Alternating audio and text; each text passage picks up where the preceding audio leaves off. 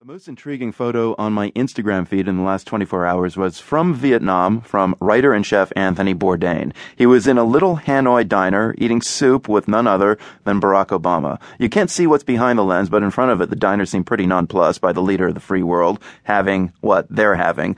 The restaurant is called Bun Cha Huong Lien, and what those diners, including Bourdain and the president, were having was bun cha.